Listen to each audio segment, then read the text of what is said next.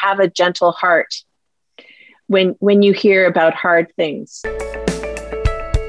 This is the Every Lawyer, presented by the Canadian Bar Association. Tansi, bonjour, and hello. Welcome to this special National Indigenous History Month episode of The Every Lawyer. I'm Brad Regehr, CBA President from 2020 to 2021.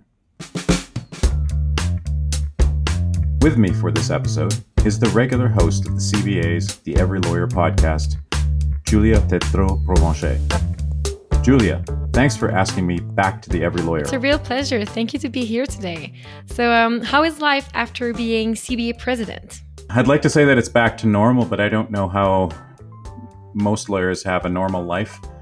Certainly, uh, I, I, know um, I was I was I was doing CBA presidential matters until late in the evening on August 31st, 2021 and then the very next day, clients started calling and uh, uh, we're like, okay, you're done being president. Now let's get these projects going. And I was like, thank you for being so patient with me. Uh, and it got pretty busy. Uh, I did end up just deciding to take a few days off. Uh, sat on the couch and uh, watched Netflix for a couple of days just to just to decompress. But work it picked up right away, and yeah, it, it hasn't slowed down at all. Um, I know in some some areas during the pandemic it slowed down, but certainly not certainly not my job. So so it's it's I'm largely back to being a lawyer all the time. And are you still podcasting in between all this? You know, I'm not. Um, I had had a discussion with one of our uh, senior associates at the firm about possibly doing our own podcast series with our firm on uh, Aboriginal legal issues and you know, work got busy and it, it uh, we just never got around to it. And she has since moved on to another firm. So uh, I may have to see if uh, if there's someone else who's willing to do it uh, with me because I, I, I really thoroughly enjoyed uh, the podcast that I did while I was CBA president. Oh, that's very nice, and we enjoyed them as well. So we would we wish it will work at some point that you will have your own podcast. Um, and so, what have you been working on uh, these days?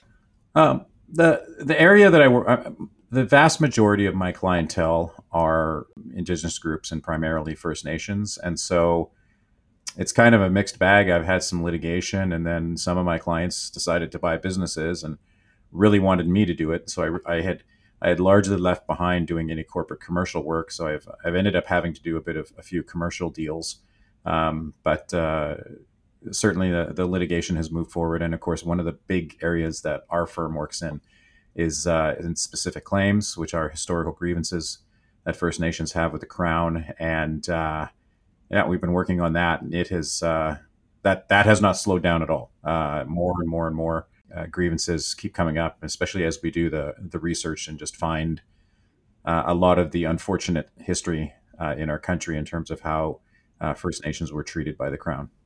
Mm, totally, it's sadly increasing, probably.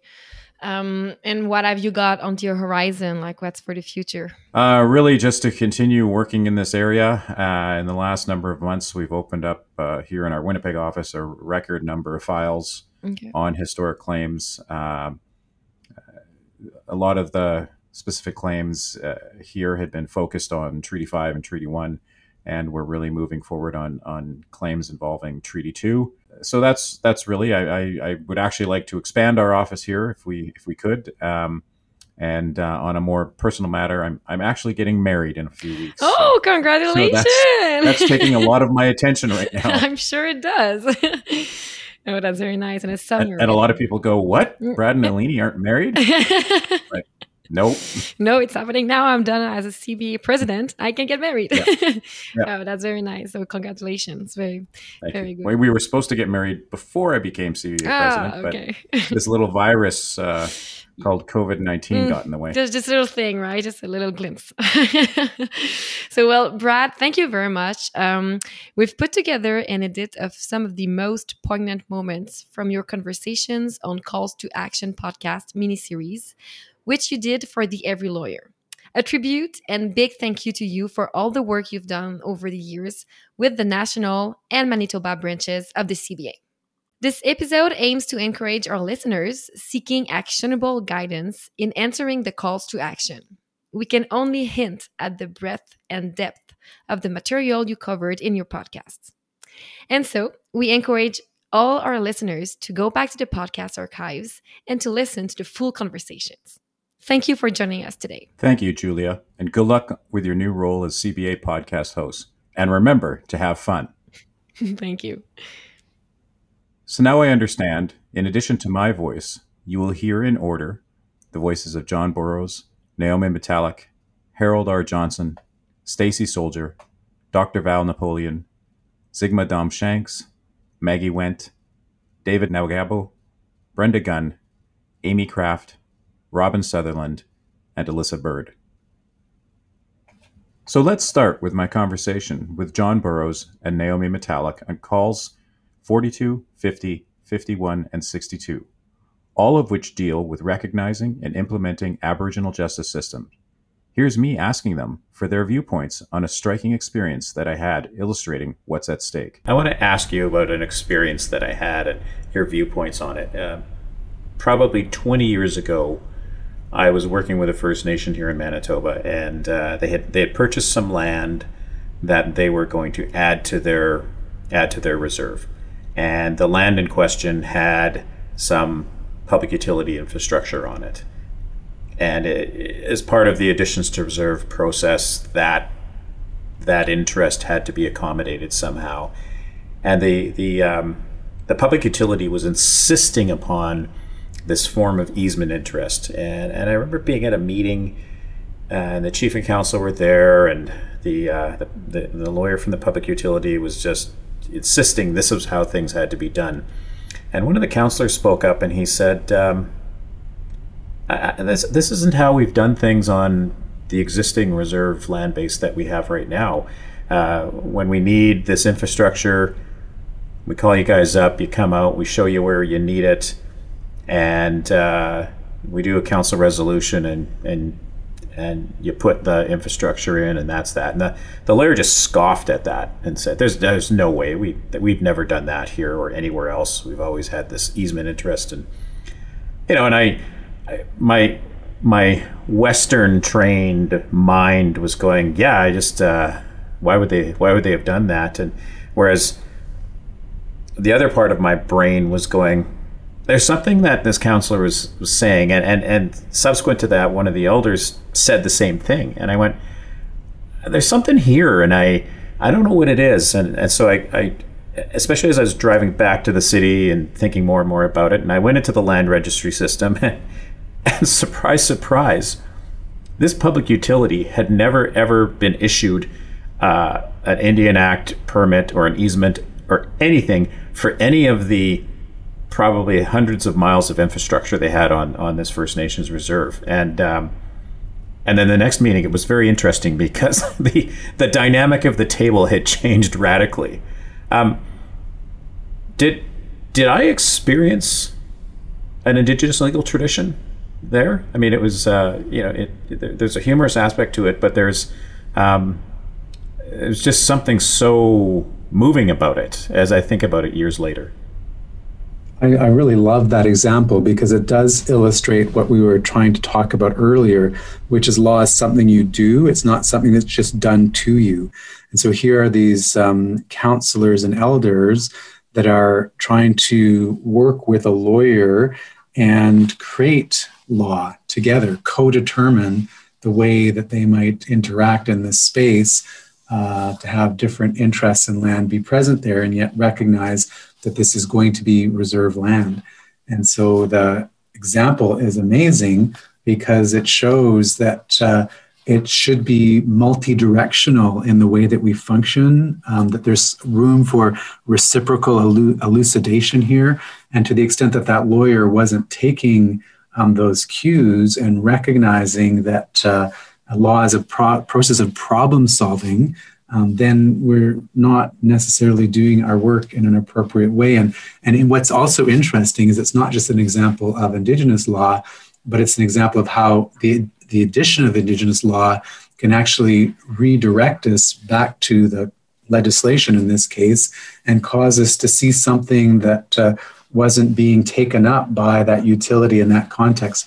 So we often say that teaching transsystemically is not just about the resurgence of Indigenous law, it's opening up new possibilities for the common law and legislation to see that in a new light. And to the extent that we have the resurgence of Indigenous law and the resurgence of common law in ways that are participatory and in ways that don't just uh, have this top down effect, but really do engage us in uh, a democracy that uh, facilitates the dignity and and and worth of different uh, folks that are trying to get their points of view across, and then coordinate that with some uh, sense of certainty as uh, these agreements are put together. I really think that that uh, is a case study for um, Indigenous law. And I'd like to actually pull out this call to action, which is to lawyers through the Federation of Law Societies to receive appropriate cultural competency training which includes uh, all these histories of residential schools and UNDRIP and treaties and Aboriginal rights and Indigenous law and Aboriginal Crown relations, but also says requires the skills based training and intercultural competency, conflict resolution, human rights, and anti racism. This 27th call to action um, just fits to this uh, example you've given us because it shows if that lawyer could have pulled on that intercultural competency and had the skills based around conflict resolution that had this context uh, of how Indigenous peoples are in their own laws and then how their own laws relate to the Canadian state. Uh, there's just so much room for adding to our opportunities and possibilities as lawyers. It it uh, it gives us more tools and more off ramps and more um, um, uh, opportunities, as I said, and, and that's a that's a good thing in my view.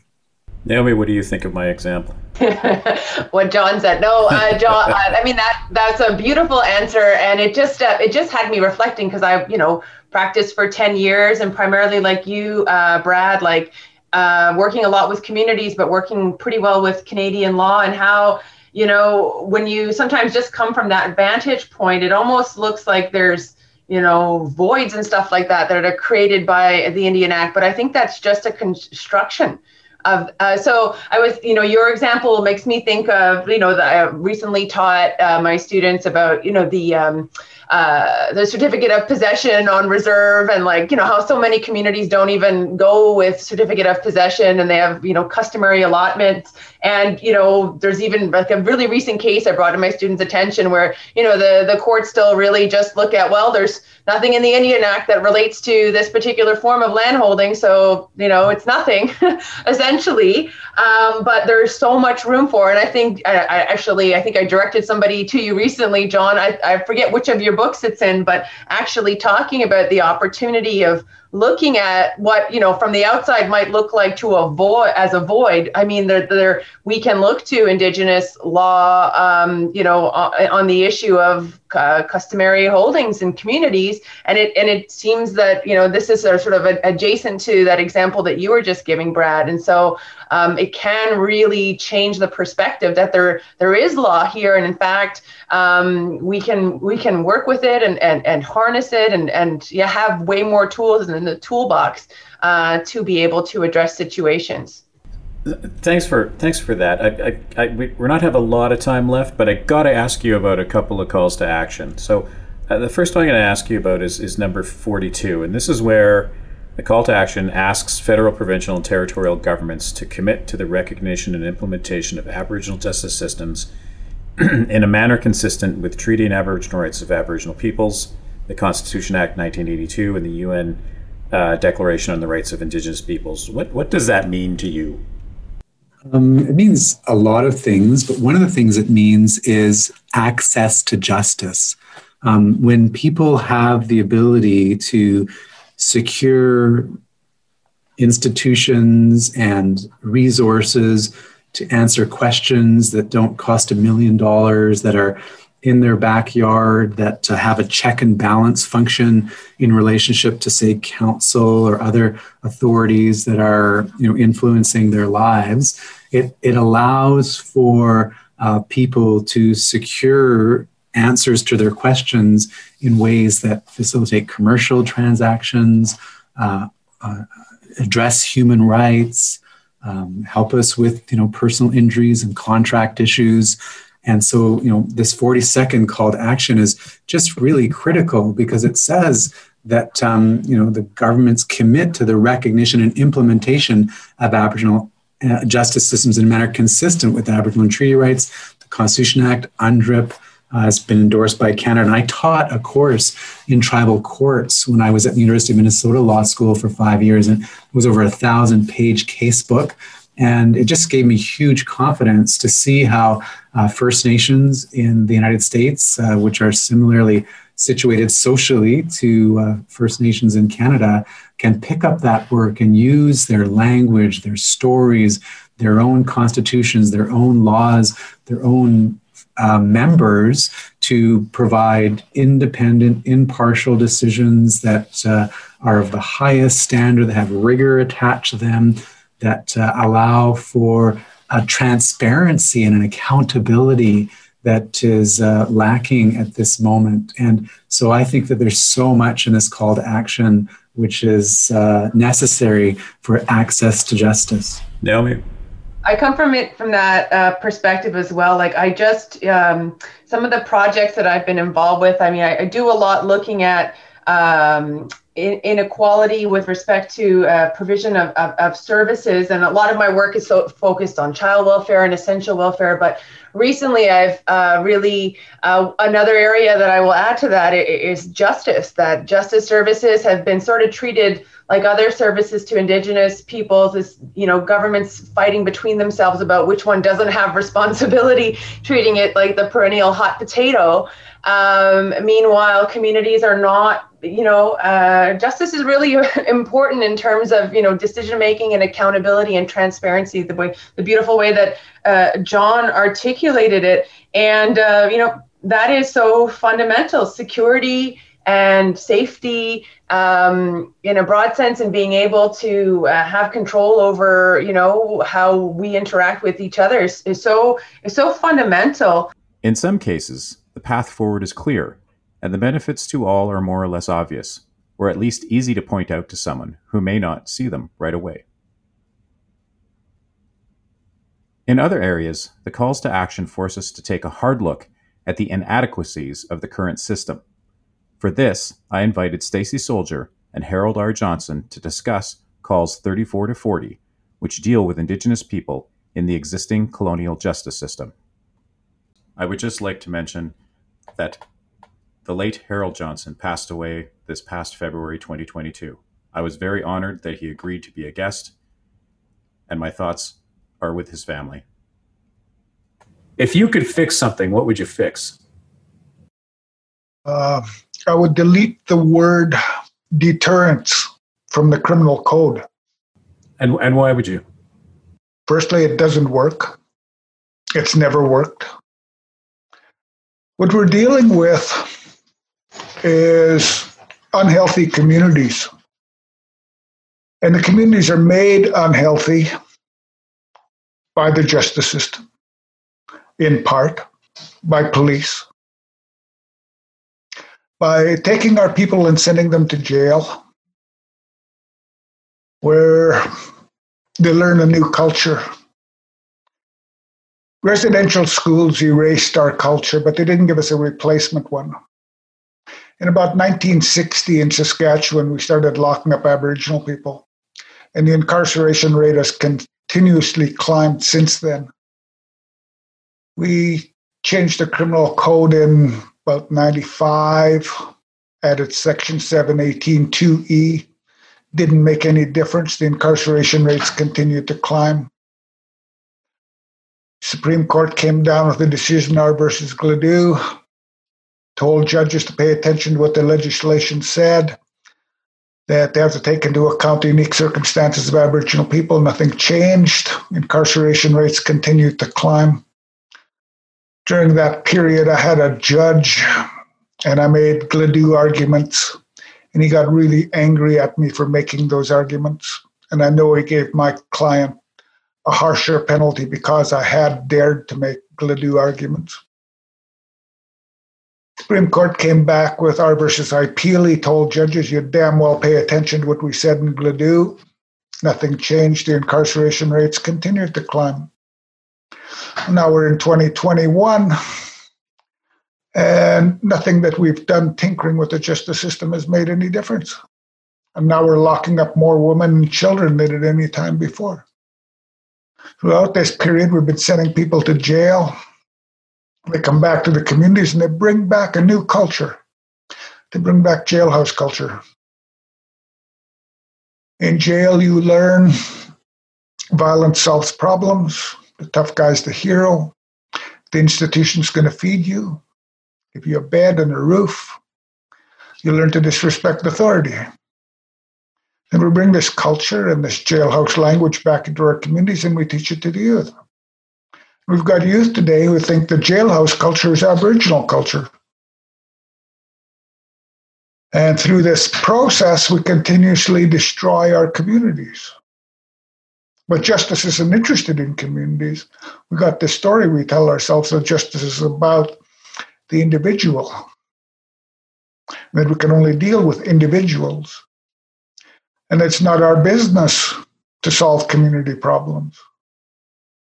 And in maintaining that attitude, we're destroying communities.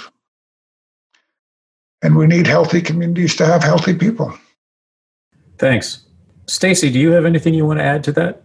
The only comment I can really add to that is just there's this expectation from the public that the criminal justice system has to deal with people. They've got to lock people up. And so, you know, these very American ideas and these very old, I, I say old fashioned ideas about crime and punishment um, really takes over, particularly when you see um, cases that attract a lot of media attention.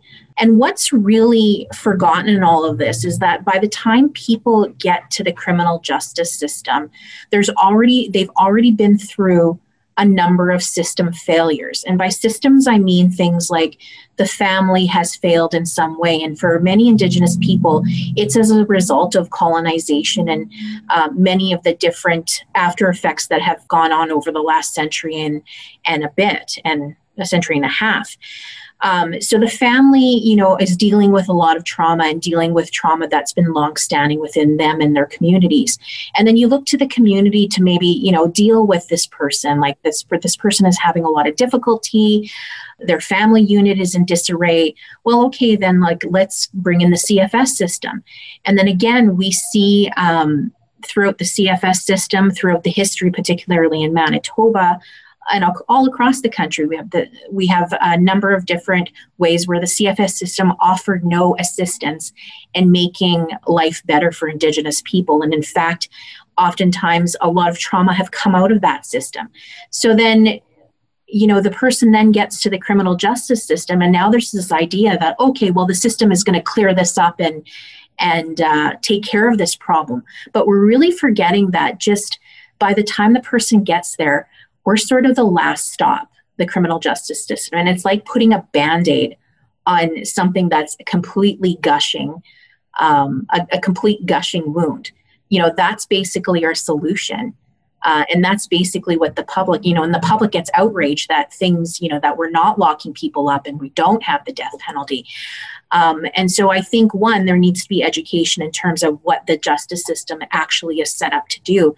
And then also the realities of what's of what are some of the things that has brought a person to the criminal justice system and understanding of um, the failures that have occurred that have put them in this position.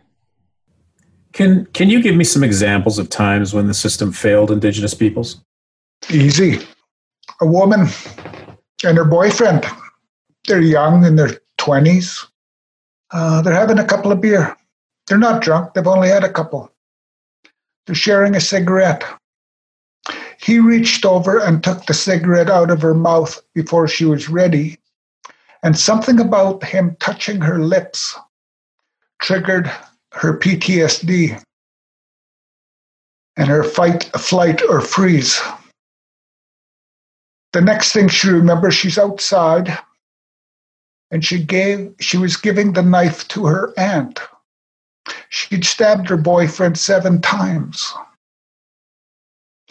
There's a huge victim offender overlap. As a Crown prosecutor, I handled 1,500 files a year in northern Saskatchewan.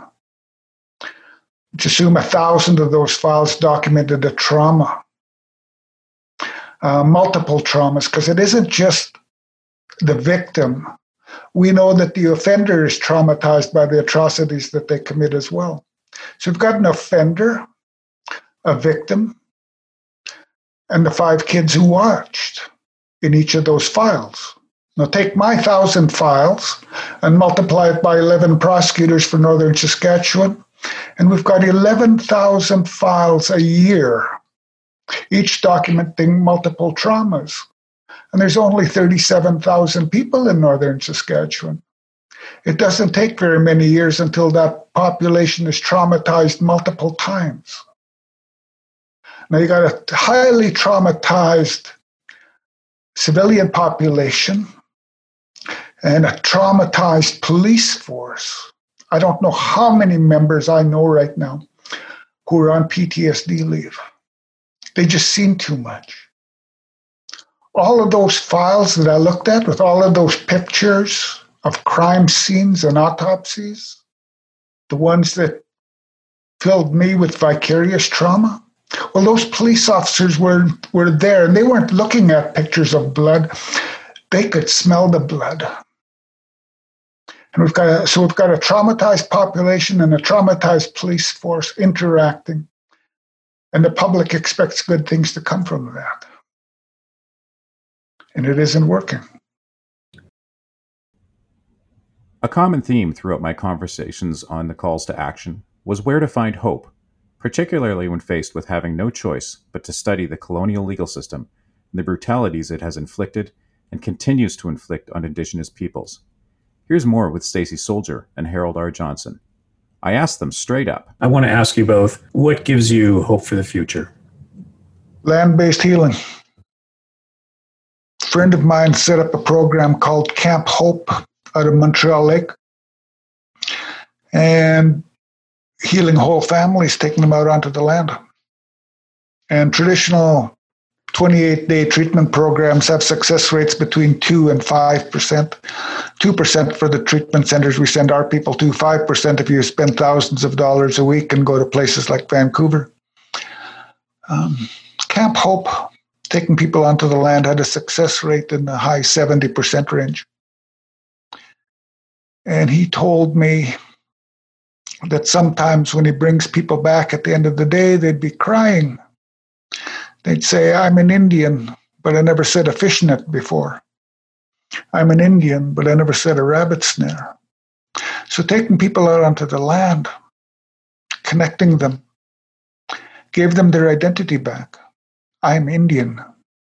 And it also gave them a sense of belonging. I belong here.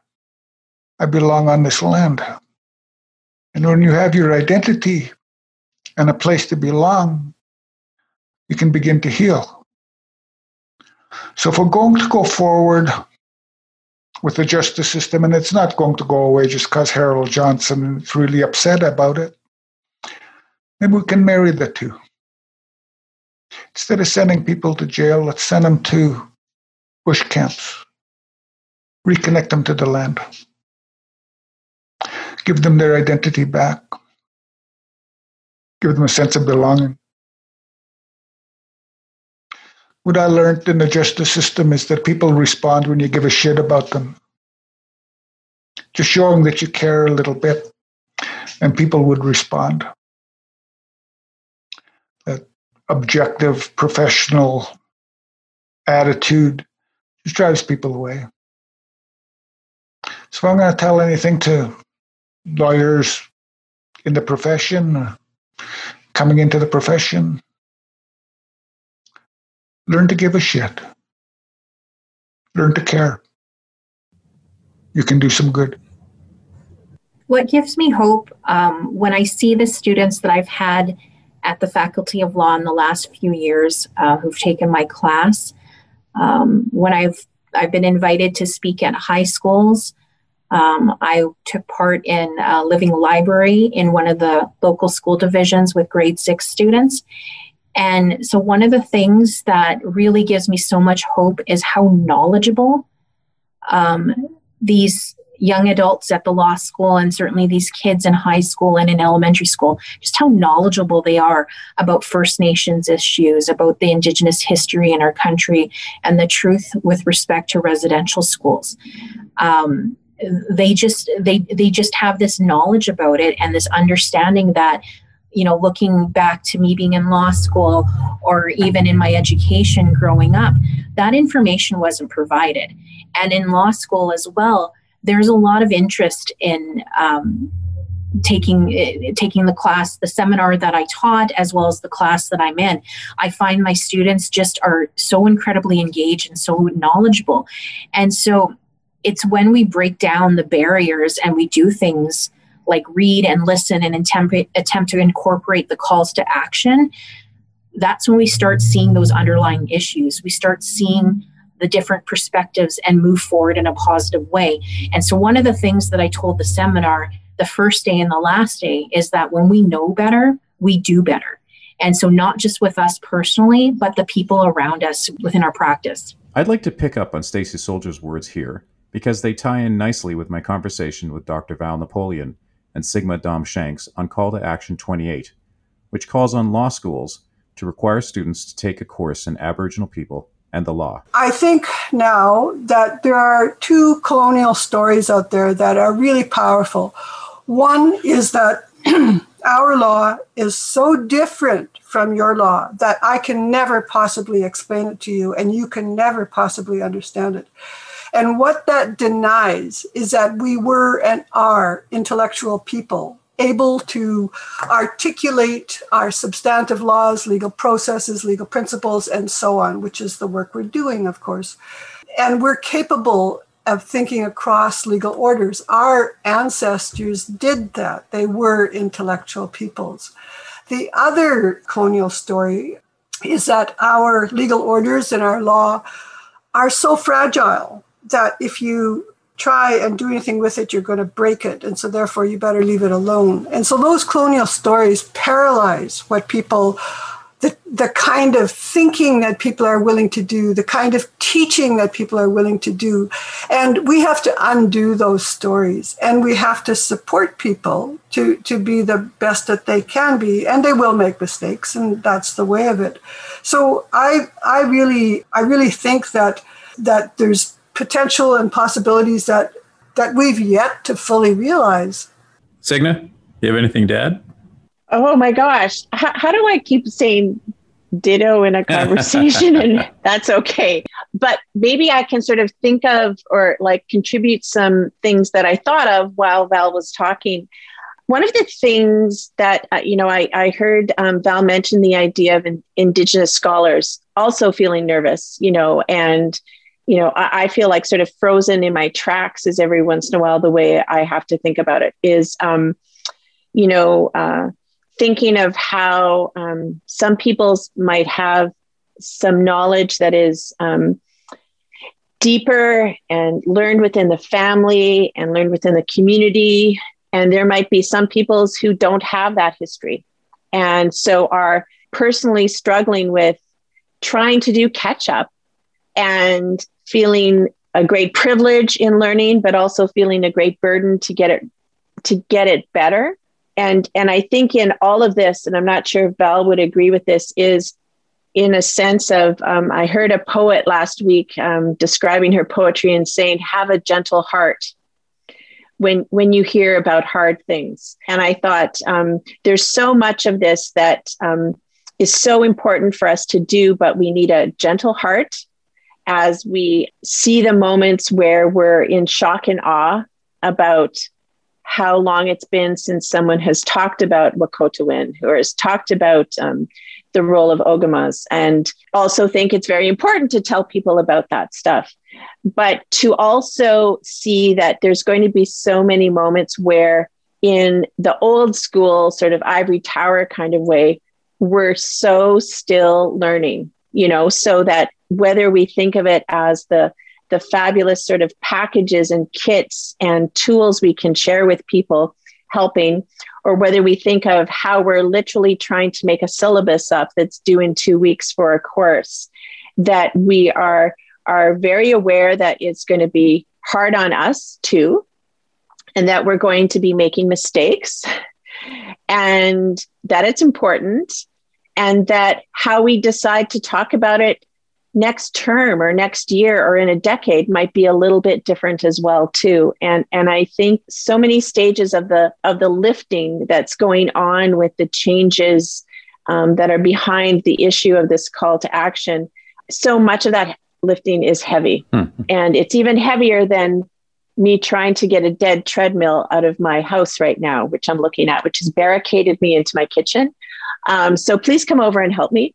But um, that that I just keep thinking I have to be supportive and finding humor and finding you know a way to make a cup of tea way more regularly than I would typically do because this is going to be hard.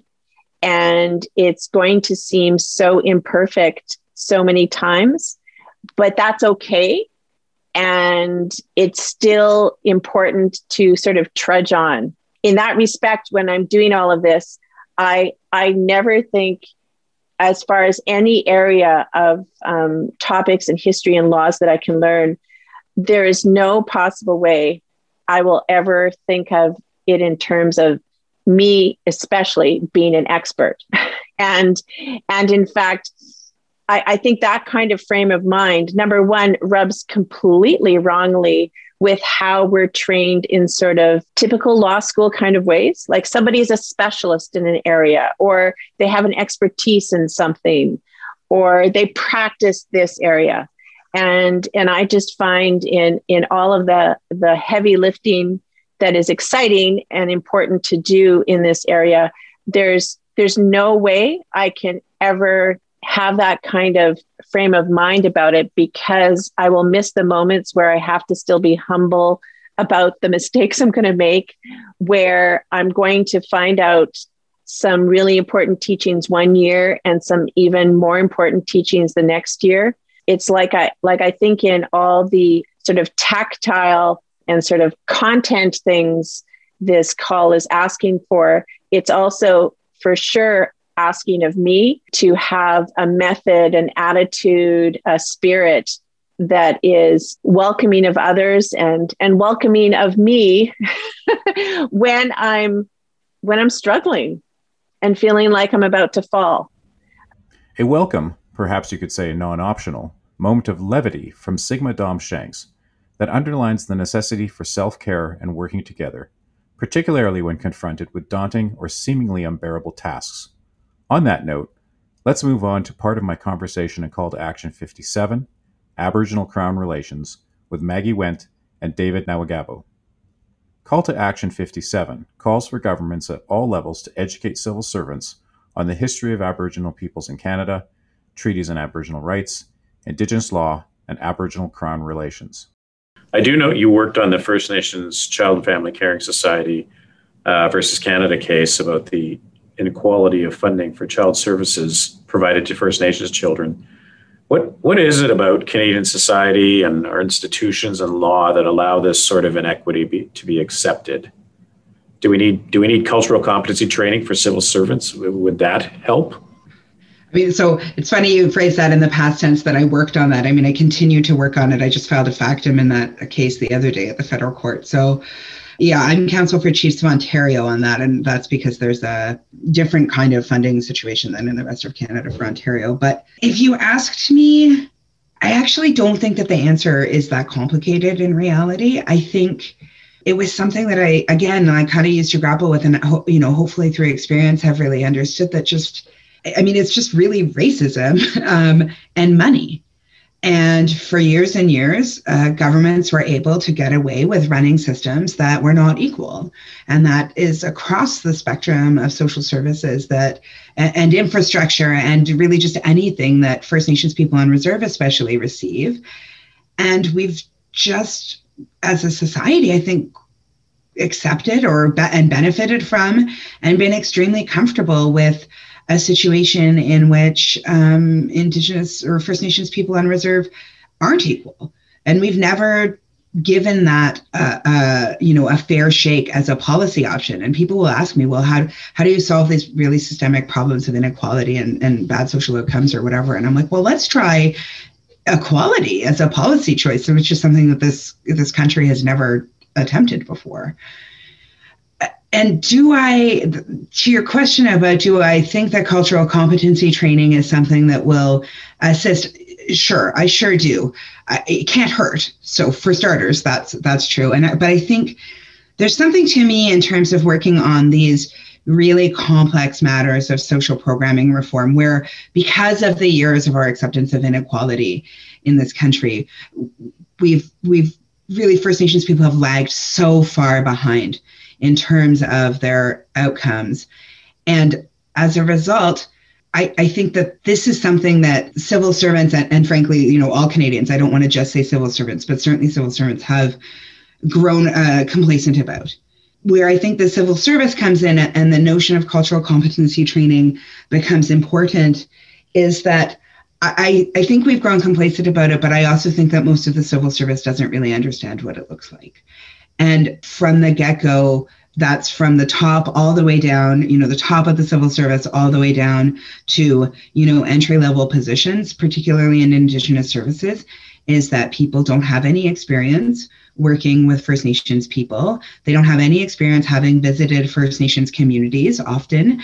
And they really don't understand the lived experience and yet purport to govern First Nations people as if they have a moral or intellectual or program based authority over them. I'm, I'm, I'm going to paraphrase here. We had one of the TRC commissioners say, you, essentially, you can take the racists out of the system, but you still have a racist system. What else needs to change? You know, uh, I'm not so sure about that. I'm not really sure. You know, I'm working on a, a few cases right now. I think the I think the judiciary's got to be prepared to be more forceful you know, in the early years, as you probably know, the Supreme Court of Canada would, and even even the superior courts and the courts of appeal, they knew what the right thing was. They knew how they should decide, but they didn't want to force the the hand of governments too much, right? So it was a careful approach, like Delgamuukw, for example. They made a ruling which was good, but then they decided they couldn't issue the the order that they ought to have declaration of aboriginal title so they sent it back you know after i don't know 20 years of litigation and millions and millions of dollars well now they're starting to be a little more they're a little braver about issuing orders being less fearful about the implications of those orders like the uh, the Chilcotin case they did issue a declaration, the first of its kind on Aboriginal title. I think the courts have got to be more willing to be more forceful with government because governments, politicians, and the people that work for them are still, they still got too much room to maneuver, right? They got still too much latitude to to avoid having to do things, to do the right thing. Uh, so I think probably more forceful um, uh, court decisions. We get, for example, uh, that child welfare case that went to the Canadian Human Rights Tribunal. Um, there we have an example of, of uh, I think, an institution tribunal that's that's prepared to force that understands the the uh, the problems within that system, uh, the the I don't know if I'd call it toxic, but certainly it's it's not healthy towards Indigenous people and Indigenous rights. I'm talking about uh, Indian Affairs, uh, what's called CIRNA now, and ISK, I guess it is, Indigenous Services Canada, and Crown Indigenous Relations uh, Affairs um, they still don't have within their system a healthy attitude about the rights of Indigenous peoples. The editor's cut has to come somewhere in an episode such as this, and we're at a good point here to turn it to my discussion on calls 43, 44, 45, 46, and 94, which deal with the United Nations Declaration on the Rights of Indigenous Peoples. I spoke with Aimee Craft and Brenda Gunn. So the the action plan, we've, we've, we've mentioned that. To you, what does the action plan look like? I know there's been some criticism that it's the timeline says three years to create an action plan, but what does an action plan look like? You know, at the end of the day, Aimee, you want to have a? I think Brenda can go first on this one. I'll jump in. Oh, okay, Brenda. It's a it's a good question, and I have a really good cop out answer. A national action plan will look ideally how different Indigenous peoples want it to look, right? Um, and so it's hard for me to say a national action plan should look like X or Y. But that's probably not the most useful answer to our listeners. So, one of the things that I have been thinking about is that the development of the National Action Plan, again, really needs to be regionally specific, needs to be um, on a nation by nation spaces so that there's opportunities. But importantly, I think the National Action Plan has to look also holistically at the rights. And so we can't prioritize civil and political rights at the expense of economic, social, and cultural rights. Particularly, I think, after the national inquiry, we want to ensure that economic and social rights, which have been recognized as key protectors for Indigenous women and uh, also important for protecting Indigenous women against violence, that those are given equal priority and consideration to other rights as well. Maybe you have a view on the action plan? Yeah, I, I think that what's laid out in the legislation actually is a very interesting guide. So there are two elements of the action plan. Uh, at first are measures that are gonna that are going to address, you know, past and ongoing injustices and kind of bring us into a sphere of respect and understanding, good relations. The second uh, measure is really about that oversight, um, remedies, and accountability with respect to implementing the declaration. So I think there are two things, and, and in my view, this mirrors and, and echoes a little bit of what the TRC has said, which is we need to repair past harm, we need to address systemic discrimination uh, in a variety of different ways. And then we need to build some mechanisms to ensure that there is meaningful implementation of the, the declaration. I'd like to wrap up this look back at my conversation and calls to action with an excerpt from my discussion with Robin Sutherland and Alyssa Bird. Call 11 Education Funding. I was one of the uh, a student who was like very, very fortunate enough to get uh, post secondary uh, support from my community. Um, and in the sense that they covered um, tuition expenses and gave me a bit of a living allowance and things like that. I often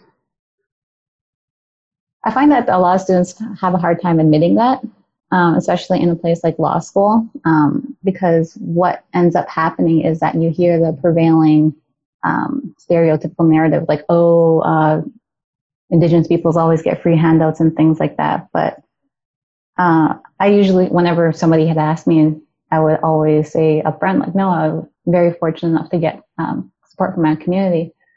And I would take it as a educational moment where I can teach them, like, you know, it's it's not always a guarantee funding first off. Each First Nation community has their own uh, funding structure and policies around applicants and how that process is done.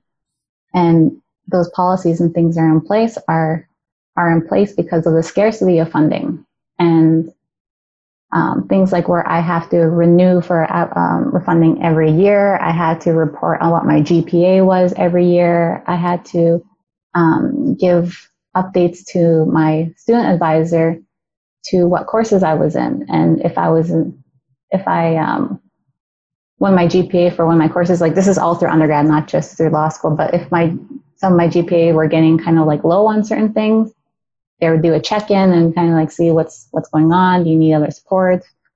And so when it came to the financial stuff, um, I felt very fortunate that I was able to get like that because that's something that if I hadn't had it, I would not be in post-secondary education, never mind a professional degree like this, if that wasn't offered to me. Other than the, the financial aspect, mm-hmm. what else did you need to go to law school? My friends joke around a long time. Like we needed scheduled crying times. uh, I personally would not have survived law school without the supports from my Indigenous um, legal colleagues and who are now my best friends. That's uh, Raven Dominique Gobet, Danielle Morrison, and Del Dick, as because there are other Indigenous students with me who were in my who entered law school at the same time. And if I didn't have the supports of other Indigenous law students at the school, I would have, it would have been a completely different experience. I would probably have just like kept to my studies, gone to school, came back and just did my own thing. But having the supports of other Indigenous people in my year was a lot of help. So was, was law school a comfortable place for you? No. and it was not a comfortable place for a whole bunch of different reasons. Um, one of them, again, I think you brought up before, of how the economic and class background of a lot of people entering law school is very much different from your standard uh, Indigenous student entering into post secondary and professional degree. Um, there are names for students like who are second or uh, third generation of lawyers and judges. Um, we call them legacies. And those are the people who come from that kind of background are very, very much different than an Indigenous student. So when, so not only that is the student aspect, but also the um, the stuff that is being taught to us. Uh, personally, myself, because I grew up very strong and close with my grandparents and uh, my Madawan Anishinaabe teachings, that I was very aware of what I refer to a lot as indigenous legal traditions.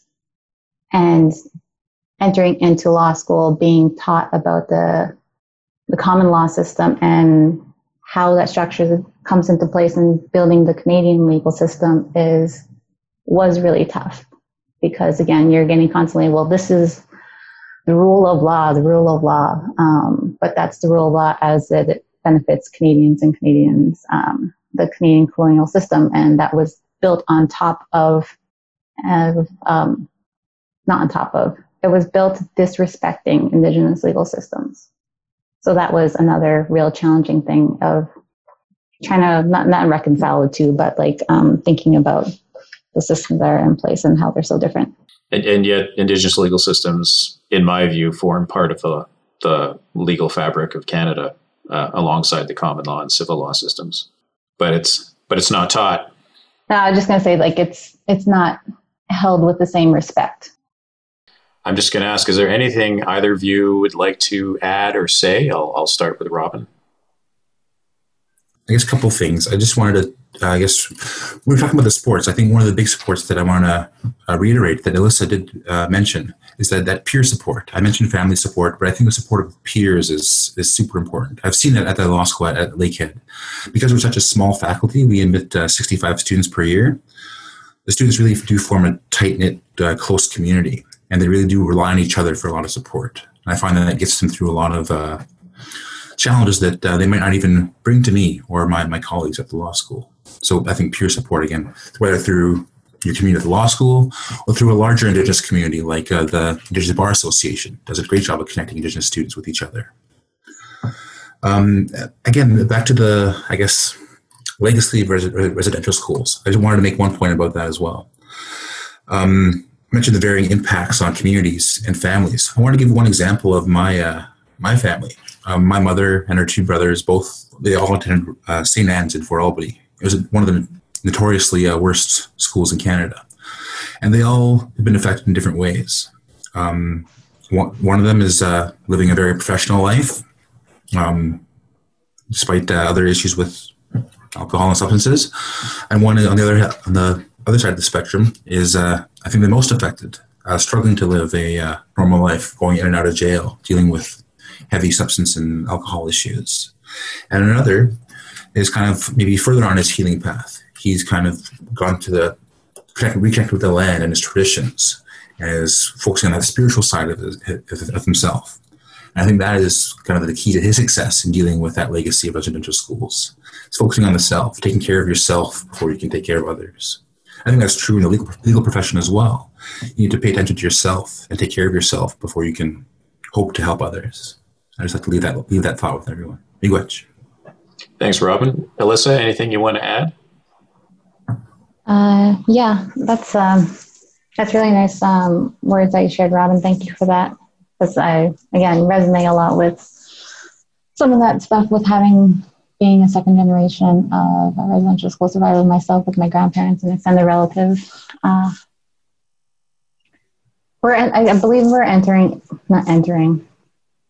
We're are starting to see a change in a lot of the legal profession's approach to um, issues with related to the call to actions and just an overall general kind of opening your eyes a little bit more to the issues around um, racism and all those types of things.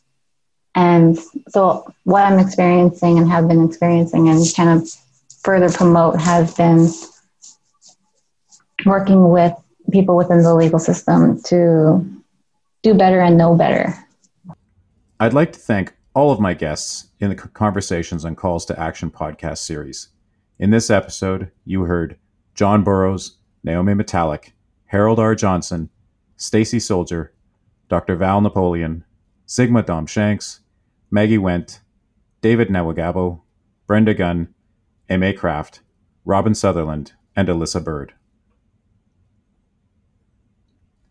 I'd very much like to thank you, the listeners, for your interest and for lending us your ears, and Julia for getting me back in front of the CBA podcast microphone. Thanks a lot, Brad. We kept this lovely exchange between you and Signa Daum Shanks for the end. And uh, Turtle Mountain area, I'm very familiar with myself being here in uh, southern Manitoba. Yeah, so uh, I don't know if our grandmas got their haircuts in the same place, but uh, whenever I was with my grandma, we'd, we'd go to Melita and go to the Turtle Derby in Boissevain. the Turtle Derby takes a very long time to complete. Yes, it's a very slow event, very slow event.